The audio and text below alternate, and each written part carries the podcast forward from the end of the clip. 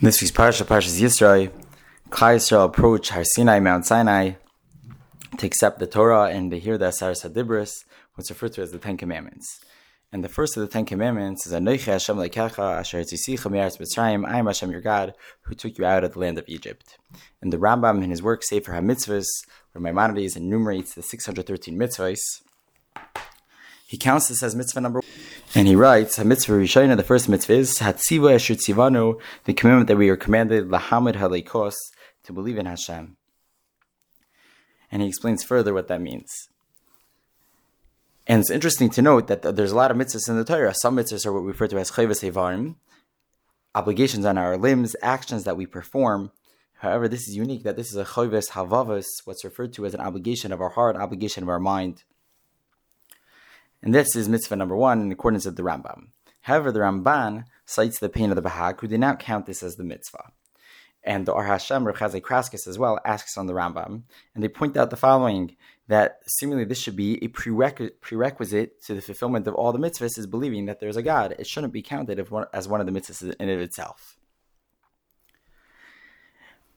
Additionally, it's interesting to note that in Hilchos Yesodei Torah, which is a different work of the Rambam. The Rambam writes, "Yisoid ha this, the fundamentals of fundamentals, but Omar HaChachmas, and the pillar of wisdom, Leida Rishayin, that we shall know that there was an original existence, meaning before the creation of the world, there was Hashem who existed, who Mamsi calling him, he's the one who brought everything into existence. The language that the Rambam uses over here is that the fundamentals of fundamentals is to know that there was Hashem, that there was a creator, as opposed to the language that he uses in Sefer Mitzvahs is to believe. So that this discrepancy that in the language of the Rambam is something that various commentators discuss. So these are two points that we're gonna try to answer. It's interesting that Reb Chaim Heller, who lived not so long ago, he wrote a in his Haaretz on Sefer HaMitzvahs, he says if you look in the original Judeo-Arabic, which is the language that the Sefer HaMitzvahs was written in, he says that really the word that the Rambam used would really, in his opinion, was would be translated more similar to the Hebrew word of Yediah, which is the language that the Rambam used in Hilchos Torah, and in his view, there's not really discrepancy between the language that the Rambam used.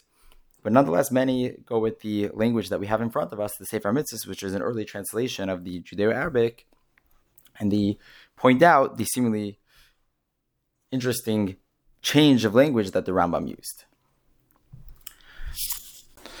So one idea about this I saw in the a contemporary work on the Derech Hashem of the Ramchal, appears a commentary called Mara L'Derech.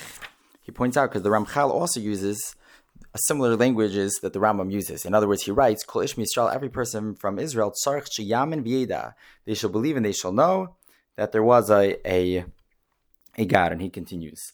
But he uses these two languages, Sheyamin, to believe, and to know.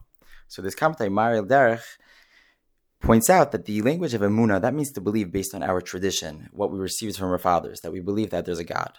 But v'yeda means that we come to make it our own understanding. We come to make it personal. And he cites the verse in Divrei that says, "Da vicho," you shall know the God of your fathers. In other words, you continue that relationship that your parents gave you this tradition and they gave you these beliefs and they gave you this Messiah. But now you have to make it personal.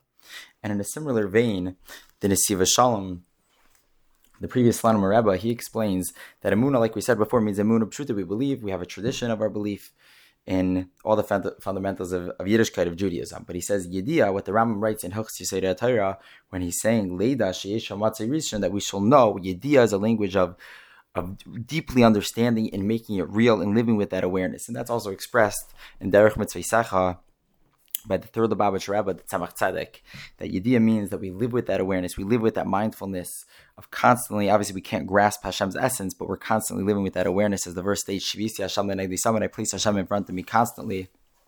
And always, that's really what the mitzvah is. And this would answer the questions that we began with, that the Rambam is not simply believing that there's a creator who gave us the, the mitzvahs, rather it's an active mitzvah to strengthen that belief and live with that awareness.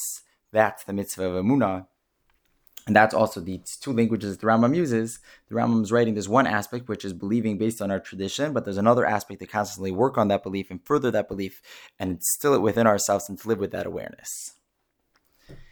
There's a different approach that I'd like to share, and that's based on the Beis Halevi at the end of Parshas Bo, as well as Rav Shach and Avi Ezri.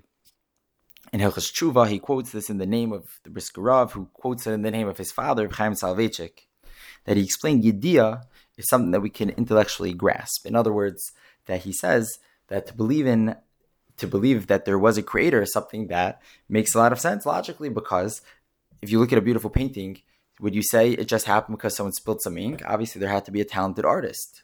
Similarly, it makes sense that there's a creator. That's Yediyah. However, Emuna means something past that. We can't intellectually necessarily grasp Hashem's providence and how Hashem bring, brought everything to existence and how Hashem controls the world. That's something that's beyond our seichel, beyond our intellect. And that's the mitzvah of Emunah. And the mitzvah Hamelech, a contemporary sefer, on the Sefer Mitzvahs, he uses it to, to, explain the Rambam. That he says the Rambam writes the mitzvah is lahamin, to believe, like we said, things that are beyond our grasp. It doesn't just mean blind faith, though, to just jump in. It's the same way, you know, you go, you go to a doctor, you trust a doctor, you understand from an intellectual understanding that he has a degree and he's educated in medicine, but that doesn't mean you understand how the medicine works. So there's an element of faith that's happening over there that you're trusting because based on your intellectual conclusion that he's worth trusting, you'll take the medicine, but you're having faith in that medicine. So, so obviously, faith doesn't mean just jumping in blind faith without your head, but that's where Amun is beyond what we can intellectually grasp. We don't understand how Hashem does everything. We don't understand Hashem's existence completely because it's beyond our capabilities to understand that. But he writes the the Rambam writes in Yesodei HaTorah, He's not really discussing the our mitzvah. He just says you say you say this. That's fundamentals of fundamentals. That's not the mitzvah. That's something which is fundamental to everything. Is you have to believe there's a creator. If you're atheist, then Torah is meaningless the fundamentals of our belief, obviously that there's a creator. But the mitzvah is what the Ram writes in Sefer Mitzvahs is lahamin, which means, like we said before, is even when it's beyond our our our our intellectual capacity to understand, that's where the mitzvah of Amun is. And this again would answer the questions that we began with, that this is not simply a prerequisite, this is something which which requires active work to work on our emunah, to work on our faith, and to live with that awareness constantly.